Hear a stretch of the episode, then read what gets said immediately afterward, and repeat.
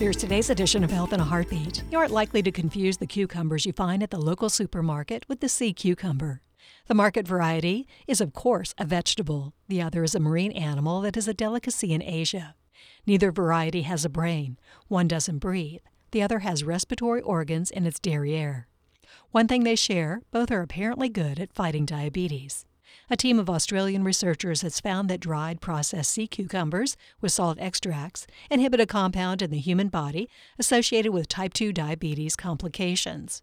The compound, called advanced glycation end product or AGE, starts accumulating in the body when we're embryos. Sugar in the blood acts like gasoline to a match with the compound, greatly increasing levels of AGE in people with diabetes. That in turn heightens the risk of heart disease. Scientists say extracts from the sea cucumber appear to significantly inhibit the formation of the AGE compound, and that might lessen the risk of diabetes. Sea cucumber has long been used for medicinal purposes. In traditional Chinese medicine, for example, it's been used to treat everything from constipation to arthritic joint pain. Indeed, the Australian scientists say cucumbers have anti inflammatory and antioxidant properties with potential benefits beyond diabetes.